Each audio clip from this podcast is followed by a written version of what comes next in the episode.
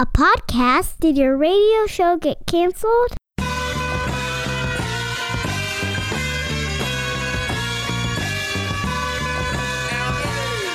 Fire, fire, fire. Low down and filthy, but the discipline is on point. Schooled myself, made my own dojo. A cold flow with the whole dose of soul. Maintain composure, even in fury. An anomaly. Property This week on the Pete the Planner Show, final episode of RePete. Yeah, we try new things during the summer. This is the final episode of RePete, and here's what we're doing before we switch back to the format in which we're talking to you about your financial problems. I'm having on my favorite financial podcaster. This is my gift to you. Introducing a person you probably already know, Joe Saul-Sehy. He is the, the host of Stacking Benjamins. He the long overdue visit to our show. Welcome to the show, Joe. You are making me blush, Pete. Stop it. No, keep going, really. Now I, I've been on your show several times, and uh, and until today, I haven't returned the favor, which is like one of those things. Like if you invited my wife and I over to your house, if we ran out of excuses of why we couldn't go, and we finally made it over there, and then it'd be our turn to invite you guys to our house. This is where we find ourselves. Th- th- this is the kind of friendship we have, Pete. Yeah, well, you know what? Y- You and a lot of other people have this friendship with me. Uh, so, Joe, I love your show, Stacking Benjamins. Give us a little bit of background. Like your show uh, is similar to ours. It's it's lighthearted. It you- people learn a lot of stuff. This is what I hope our show is, by the way. Um, and how long have you been doing it? Seven years. Can you believe that? Wow, Stack. What was your background uh, for that? Were you a financial advisor part of that? I was. I was a financial planner for 16 years, and I sold my practice when I was 40.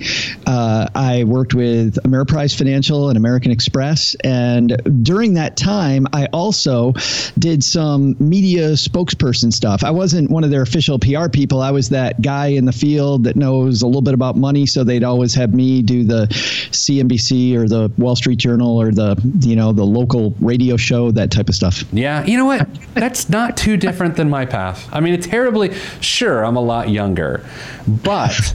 And way better looking. I don't know. Uh, we were we were like pulling up some of your stuff earlier today, and I shaved my head recently. Uh, we don't look that different now. I'm about there. Yeah. I am so about there. We have a we have a new sponsor, which is a hair growth sponsor on our show. Really? And uh, yeah, and I was I was telling our our ad person, I said, really, and she said, no, they want the comedy, because really, uh, you know, stacking Benjamins. The joke among our listeners is, if you learn anything, keep it to yourself. Yeah. Because when I when we started the show, I was listening to Car Talk, Pete, and I realized that nobody was doing Car Talk for finance. You know, I, I love this show. For the people that don't know what it is, these guys click and clack. These brothers, sadly, one of them just passed away, but they still keep airing the episodes because they were so phenomenal. You get engrossed in car culture, but you never really learn anything about a car. Yeah, yeah. And all of a sudden, I realized that was the show I wanted to have a show where we just have fun and we we talk about money topics and introduce people to great people like you. But you know, I'm not really that interested in learning something. I just want to be enveloped in it. No, I'm with you. I love that show, and that's why I, I like your show too. You and I are going to tackle a topic today, though, uh, that I love sort of complicated and convoluted financial. Products and concepts that that uh, I'll go as far as to say people love to put absolutes on these sorts of products. Like because they're so convoluted, you can maybe get away with saying these are great and they guarantee you things, or you can go the other direction, Joe, and you can say these are bad because they're too complicated. Let's you and I decide that today. Where shall we begin? Oh, how about with probably our mutual favorite, annuities? You want to talk about annuities? I do because I have really, I have, uh, I would almost say financial financial counterculture thoughts about annuities because I know how uh, our industry feels about them and I know how I feel about them. How do you feel about them? I think, and let's do the positive first, and, and this may be close to what you're thinking, Pete, based on what you just said. I think that annuities are changing quickly. I think this area of the market is ripe for disruption. So, for people that don't know what an annuity is, it was meant initially as a lifetime income vehicle, like a, a pension that you could make for yourself, where you put money into it, and then you could do this thing called annuitize it, where you turned it into payments for the rest of your life. And then the annuity industry kind of went off the rails and started started doing all kinds of crazy things with them. But there's some companies now, Pete, as you know, that are doing some exciting things with annuities. And this idea of us living a long, long time, annuities can be an exciting thing, but sadly, there's still a lot of them that really, really stink. You can say suck. Um, So- so, here's how I feel about them. Uh, first of all, annuities are issued by insurance companies. So if you purchase annuity, Joe, as we know, you're actually purchasing insurance in some way, uh, and you're passing the risk, ideally, onto the insurance company. And from for that I, I that I like that I understand, and I think there's some investors where their investment advisors are like, no, we can we can deal with this, but ultimately the risk falls back in the lap of the investor. But with certain annuities, you're able to buy the right to transfer that risk. Is there anything wrong with with that? I don't think so at all. I think if we strip it down to that, annuities can be pretty awesome. I, you know, Ben Stein, the Yeah. guy that was, uh, he's the economist of Win Ben Stein's Money and Sure. Mm-hmm. Ferris Bueller's Day Off, the teacher. Of course, he's great. Yeah, Ben Stein said very famously that annuities saved his parents retirement because they're not savvy at all. And because they put money into some very basic annuities and they were never going to understand it no matter how smart their son was annuities help them retire. So but it's basic the basic premise of what you just said is absolutely wonderful. But they do go off the rails. Let's let's break down what sucks about annuities and what the annuity industry is trying to fix or has fixed. I mean, I think the one thing that stands out, no, short of fees, which we'll get there in a second, uh, which is a big problem. Uh, I think the idea of annuitization. Uh, that could really suck, Joe. I mean, annuitization isn't great because depending on how you annuitize it, if you die too soon, the insurance company keeps the money, I, I prefer not to die too soon that's my strategy right? Yeah. So if i can do it that way that's a huge issue, though. I mean, dying too soon, but like uh, when when you plan poorly and the insurance company keeps the money, that's bad. Yeah, but you have to re- realize that these are these in- insurance companies a lot like casinos. They might lose some of the time, but because they're dealing with the law of large numbers, they're going to win more often than they lose. And they set these up not not to be your buddy. They set them up to make money. So when you're choosing your options, you got to be really careful because that's an irrevocable decision. When you X the box that you're going to have a lifetime income just for you, and not a lifetime income that's based on you and a spouse or something else, uh, you can't take it back six months later. Yeah, it's it's funny because uh, a lot of times that's called life only. Um, in in the whole thing with this, have you ever talked to an actuary? I mean, have you ever talked to an actuary who comes up with these things with insurance companies, Joe? I have. We actually had a guy from uh, Haven Life on our show, and believe it or not, Pete, he was actually kind of funny. Which I think I don't believe few- you. I know, right? You get a few actuaries in a room. Imagine that party. Like their holiday party has got to be. It's Yeah. got to be. Like, what kind of jokes do actuaries tell at the holiday party? Well, I do know this. I know one actuary, and he drinks a lot. But I get it because he's him. I'd have to too. Um, but so, so that's the one thing. One thing uh, that needs fixed, and in insurance companies have done some interesting things to give consumers better options when it comes to uh, withdrawals. Uh, what are they doing? Uh, well, oh man, lots of lots of things. Number one, you don't have to necessarily annuitize your annuity to take it. In other words, you can just take pieces out in chunks whenever you want it. They also have some. There are some guaranteed minimum withdrawal benefits, which mean that if you stay within certain parameters, you can make sure your money lasts forever. So almost like you have a tree and the apples just keep coming every season. Sure. Uh, and you don't have to uproot it, which is, you know, unfortunately what some people do. So those are a couple of the exciting things, but there's, you know, you probably know five more. No, no, that, that that's the essence of it. And I, I think if we're going back to the basics of annuities and, and really distilling them down, so far so good. Like everything we've talked about, especially with this these new withdrawal provisions, these guaranteed minimum withdrawals, these sorts of things. Really, really good and fixable problems. But Joe, we run into some bigger issues, and they begin with uh, variable instruments and they end with fees. Why are annuities so darn expensive? Oh, I'm going to go a different way. Okay, good.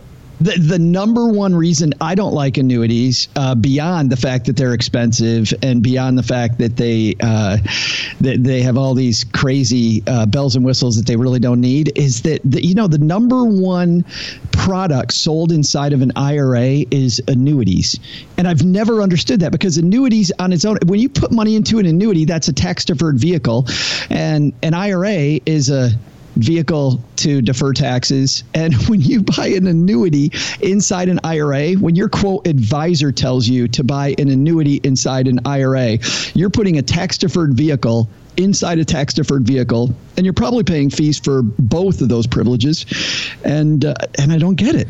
Yeah, no, I'm, I'm with you because that can be expensive. I want to play devil's advocate though for the sake of fun. Uh, if the person is primarily interested in transferring their risk to an insurance company, even though it's within an IRA, why would that be wrong? if they're interested in that minimum withdrawal, uh, you know, guarantee, if they really want those guarantees, no matter how expensive they are, it isn't wrong. But when so many get sold that way, Pete, you and I both know that's not what's going on a lot of the time. Yeah, you know, you're exactly right. You're, you're exactly right. And I guess we haven't even noted this. Uh, annuities can be very popular instruments for financial uh, experts because they pay the highest of anything else out there. I mean, if, if I put someone in an ETF or a mutual fund portfolio, uh, or I put someone in an annuity, I'm getting paid, what, 10 times what I would on the other side if I put them into an annuity. It's incredible. I wish you had like a bell sound effect we could ring because that's the one right there. That's why annuities are so popular among financial professionals. I believe. Uh, I think that's the number one reason is the commission rate can't be beat. So a lot of financial people can talk themselves into listen. It's got this bell that helps you. It got has this other guarantee, and I think you really need those things. Okay, maybe maybe not. Um, a lot of the time, if you if you know how to invest money and stay diversified and use proper asset allocation, a lot of the time you don't need those bells and whistles, and all you're doing is helping somebody make a car payment or or six or seven car payments. Yeah, and I, I think uh, too before we move on from annuities, I, I think it's also interesting to talk about fixed annuities versus index annuities versus variable annuities. Most of the radio shows you hear today seem like they are fronts to get people in the door to sell them index annuities. Uh, where, where part of the country are you in? I always forget. Where are you at, Joe? I, am on the border of Texas and Arkansas. Right when you think about money places, Pete. Yeah. You think about Texarkana, Texas, and that's right where I am. Right. I've got my my uh, foot on the heartbeat of what's going on on Wall Street here. Are the radio shows down there driven by uh, index annuity salespeople? Yes. Right. Yeah. So. Yeah but in index annuity, again, if we go back to the basic premise of transferring risk and, and getting guaranteed income, uh, uh okay. But they're a little more complicated that because they always offer upside possibilities with downside protection. Why does that fall? Why and how does that fall apart, Joe? But it, it, falls apart because the amount that they guarantee is so low that if you look at the history of the stock market, you would have done much, much, much better just with the diversified portfolio and going ahead and saying, I'll take that risk. I mean, generally speaking, I think the number I just saw is that your average indexed annuity ends up returning somewhere in the 4% range. Yeah. Um, and that's on the high side for a lot of these annuities. 4% is not a great number if you're looking 15 or 20 years out, Pete, as you know. Yeah, yeah. So let's dig into some numbers. For honestly, Joe, this sounds like a setup. I have uh, historical returns of uh, the S&P 500, the the Barclays Aggregate U.S. Bond Index, and then a 60-40 mix of those two. I have them right in front of me because I happen to have them in front of me. So to your point, let, us go through this for a second. Uh, the last 30 years annualized returns in the S&P 500 has a person averaging 10, and this is period ending uh, 12/31/17. 10.09%. Okay? Pretty darn good, right? Yeah. But as you know, it's a little rich for some people's blood. They want to mix, so they're going to go 60% of that, 40% of a bond index, and over the last 25 years, because that's the number we have, it's 8.1%. And if you what you just said is an index, an index annuity, if they're averaging 4% because they cap you, um, that's a problem because 8% seems better than 4% in my math. you're, you're a math whiz, Pete. You know the, you, you know, and this is this is my opinion only, not yours. Sure. I think indexed annuities of all annuities are the worst. They, they're the Wow. ones that I would be most likely to tell the closest to 100% of the people I meet to completely avoid. You know, uh, let's uh, let's go through a period of disclosure here. Uh, I was a financial advisor from uh, 2000 to 2012. Had some internships, 98, 99, which I was licensed. Um, I think at some point in time, I sold all three. At some point in my career, right? Uh, I, I'd sold a fix, I had sold an index, and I had sold a, a variable where I felt they were appropriate. Um, I would say uh, and it's been five years, six years since I've been six years since I've been in that business. I was always more afraid of the variable ones, but I do feel like the index ones have really morphed into some weird stuff. So I'm guessing, Joe, your comments are more current, saying the new, newest iterations of index annuities are what are so scary. Yeah, I don't understand today why you would why you would buy one of those. I, I have yet to see one, and maybe there's one out there that I haven't seen that is appropriate. But usually, there's a better option than that indexed annuity today. I, I'm still going. I will wrap this conversation with my thoughts, and you can disagree. I'm still going to go uh, without the rule of absolutes, and to say I think every, almost every financial, almost every financial product ever created has a place somewhere. The real question is, how many places does it have? Yeah, would you agree with that or disagree with that?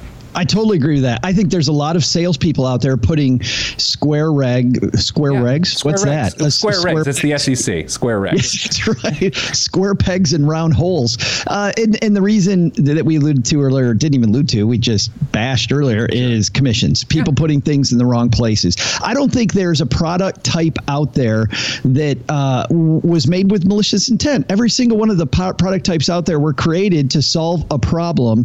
And then the industry got a hold of them and said, hey, well, maybe we could juice up the sales a little bit if we put this snazzy thing on it. Yeah, not so much. I I think the worst thing I've ever seen in terms of an annuity is I saw a person with a variable annuity inside of a wrap account back in the day. So they were paying like three and a half, four oh. percent all in on the annuity, and then like a one point seven five percent management fee. And that advisor should be in a federal penitentiary. that is so. Hey, not only am I screwing you on the fees on this annuity, I'm going to throw another fee on top of it. Uh, I love it. Well, what's the next convoluted, complicated product that people find themselves into or they hear about and they're all messy? What, what do we got next? I love this, Pete. Let's go to permanent life insurance. permanent life insurance. So again, uh, it's often grouped with annuity, and it's often uh, gr- sold by the exact same people. I love permanent life insurance, which and we've got people now. The second I said that, Pete, you know what's happening. There's people screaming at their device that I'm an idiot Oh. just because I said I love it. But I don't mind is- it. I don't mind it. I think it's fine for the right person. That's the way. Absolutely. And once again, the big problem, I see it sold far more often to the wrong people. And much like a timeshare, they're sold the wrong way. Like Yeah. they, people don't understand the the product that they have, and because of that, they use it incorrectly. They hate it, uh, or th- they're just not the right target. Yeah. So again, disclosure. I've sold permanent life insurance to people that I, I felt it was appropriate for at some point in their life. It was by no means a majority or even a, a, big part of my business. Uh, I don't have a problem with permanent life insurance. My big issue, Joe, is that people often don't have the right face amount of life insurance because they spend all their premium on permanent life insurance instead of actually protecting their family. Yeah, the permanent life insurance is so expensive. And, you know, people say that permanent life insurance is a ripoff, Pete, and that drives me crazy because it's not a ripoff. It's designed to last your whole life. And Right. think about that. If an insurance company knows there's a 100% probability that they're going to have to pay pay a claim later, they're going to have to, over your lifetime, recoup that money. A term life insurance policy usually gets so expensive by the time you're in your 60s that you can't afford it anymore. So the, the, claims rate on term life insurance is very, very small when compared to permanent policies. So, term insurance then is going to be cheap per thousand, where a whole life policy or a universal, variable universal, some permanent policy is going to be a much costlier cost per thousand. The, the issue, though, isn't that they're ripping you off; it's that you're getting what you pay for. Yeah. This this policy will pay someday, so you're going to pay a lot more for it. And Not only that, I, there's a, there's a couple elements here. Uh, uh, these are the things that are, are both good and bad. The same thing are both good and bad about uh, permanent life insurance. It is in a way forced savings, right? Yep. Yeah. And, and, for some people, based on their uh, discipline, their flexibility, and how often they change jobs and everything else, family planning, uh, forced savings isn't necessarily a good thing because people can find themselves in a jam unable to keep up with the premiums and then you've sunk all this money into something that you can't continue and, and that that uh, lapses more policies than anything it's so frustrating to see people getting to the time of their life when they need the policy. This is, you know, and the cost of a permanent life insurance policy uh, becomes more expensive per thousand dollars that you have as you get older. Meaning that, that, you know, when you're in your 20s, that cost is low. When you're in your 70s or 80s, the cost is very, very high. And so that's why people front load policies. They put a bunch of money in cash, really the when life insurances were first created, that pre-funding was not meant as for savings as much as it was prepaying yeah. ahead of time for this expensive stuff you're going to buy later. And because people think that less is better, people don't understand the concept of you want to put a lot of money into these policies, a lot, uh, so that they're they run very economically later on. I'll give you an example what I'm talking about, Pete. Let's say that you have a policy that's hundred thousand dollars dollars. If you sock a bunch of money into that over your lifetime and you've got $75,000 of cash inside it, the way that most of these policies work is the only amount of life insurance you're buying is the difference between the cash, 75,000, and the death benefit, which is a 100. So you're only paying for $25,000 of life insurance. And that's why and, and, this is also why it's so hard uh, uh, for people to understand this concept. If you put more money into the policy, the policy is actually cheaper yeah. because of the fact that you're actually buying less life insurance. You're, in effect, you're self-insuring. Pete is really what you're doing. And, and the internal rate of return of some of these products. I mean, Northwestern Mutual is one of those companies that always touts their you know historic returns within these sometimes you six, seven, eight percent on a fixed basis, you really can't find a, a, fixed rate outside of life insurance products like that. I feel like that's why they can be so good. Well, and that's also why I think for the right person, uh, a permanent life insurance policy is a great tax vehicle. If you can put money into a policy, and once again, we're going to have people screaming at their devices, but but so hear me out. If you're already max funding your 401k plan, you've maxed out your your let's say you're eligible for a Roth IRA, and you still have excess income that you're not going to need until far in the future. Socking into it into a life insurance policy, I think, is actually, assuming you can continue to do that, could be way, way, way better. Is that a technical term? Way, way, way better. absolutely. Uh, than an annuity, because an annuity becomes a tax trap. The first money you take out is all taxable. It's it's uh, uh, a LIFO, last in, first out. So the interest it earns gets taxed. So people never end up touching it. With a life insurance policy, if you do it the right way, you can take money out and not have all that tax problem. Uh, and it can run very efficiently if you, because you're socking it with, full of cash. So the life insurance cost stays really low. I just got super technical and I, I apologize for that. But this is why I wanted to talk about this today because I think that these are so misunderstood. I, so you've been on the internet, right, Joe? Never. Well, the, for those, what, that, yeah, that thing's a fad, Pete. Well, it, it may be, but uh, if you've never had exposure, here's what happens. Sometimes, if you're a content creator, you know, someone like you or you or me, you get people. I won't call them trolls because I don't believe they're trolls, but they want to scream angry things at you because they disagree with you, and they don't necessarily have the platform that you have. So they're going to take a really aggressive uh, track in disagreeing with you. Uh, you do you have any exposure to that? Never. Never. Okay. Well, I, I, I do, but I know Go you do. My yeah yeah. Take a look at our iTunes reviews, and while we don't have many one star reviews, the ones that we have are fantastic. My favorite one uh, is Boo with like about 14 O's. Like we get the uh, we get the haters that are really articulate. I, at one point in time, this is totally off topic. My uh, she was six years old at the time. My six-year-old daughter had a podcast with me, uh, and, it, and it was it was hosted by her, and it actually got it climbed to like number one in kids and family uh, for like 13 weeks. But anyway, someone left a review and it said not not what I was looking for, and it gave it a one star, and it's like it's a six-year-old kid. What the hell are you looking for? Like, what do you what do you want out of her? Like, and so it was actually because of that review we ended the show because I was like, well, this is not what the person's looking for. So, anyway, here's where I'm going with my comments. Uh, I had to mute a guy on Twitter because he always screamed at me when I encouraged people to participate in their employer-sponsored retirement plan, and he asserted that he believed people should only hit the match with their employer and then buy permanent life insurance because 401ks are terrible in this person's oh. estimation. Um, I decided not to block them because I, I, but I muted him. So when I tweet uh, a promotion for this show with you, he is going to tweet me that we're idiots, but I won't know because I've muted him. Joe, what are your thoughts on hitting the match and then going full permanent life insurance with your additional retirement uh, uh, income or whatever uh, money you want to put towards retirement? Not a great idea. Right? Not a great idea at all. No. Uh, any, anytime somebody tells me that I shouldn't use my workplace retirement plan, uh, I, I think things about you that are not kind. And then he always tweets the article. It was probably in the journal. People love to quote the Wall Street Journal about how the creator of the 401k says he wish he never would have done it. Which, which we've all read that article, but it's not in the same context that someone trying to sell me more permanent life insurance.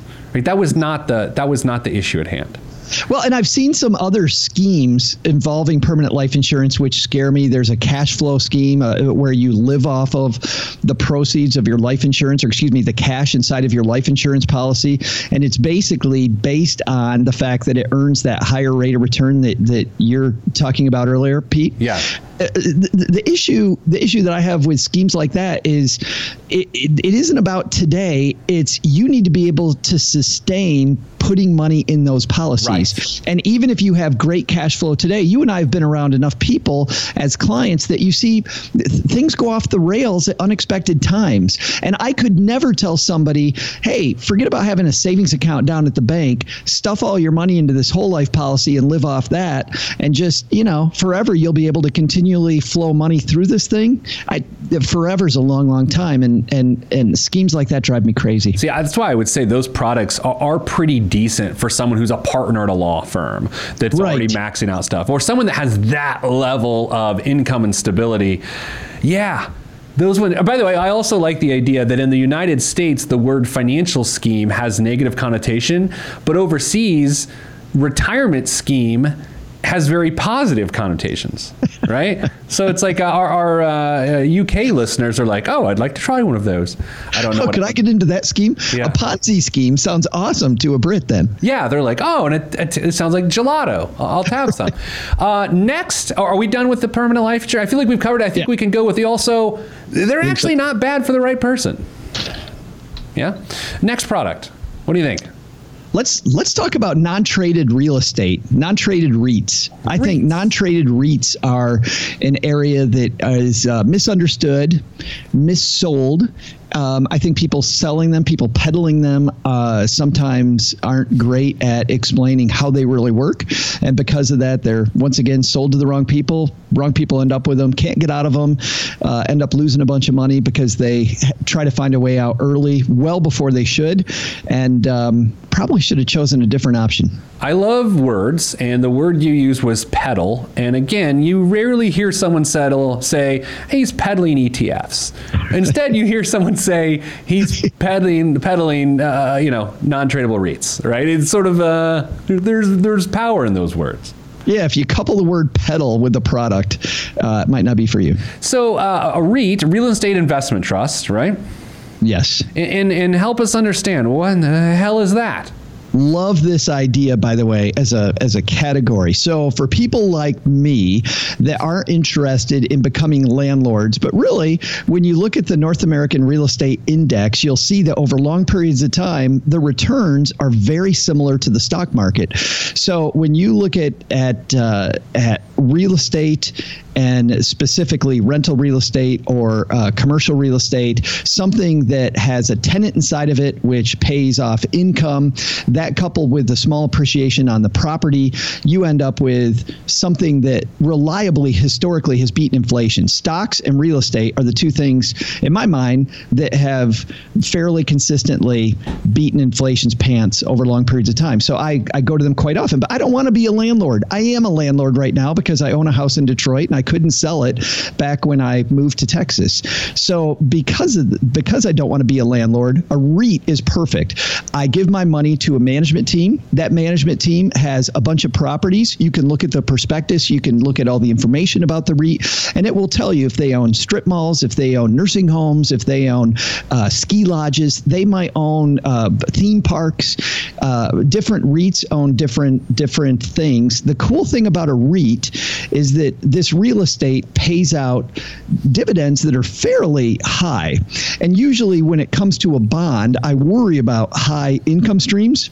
Yeah. But this is this is the nature of this type of product. I don't worry when I see a REIT that pays a fairly hefty dividend because that's what it's designed to do. Um, so it's it's diversified real estate.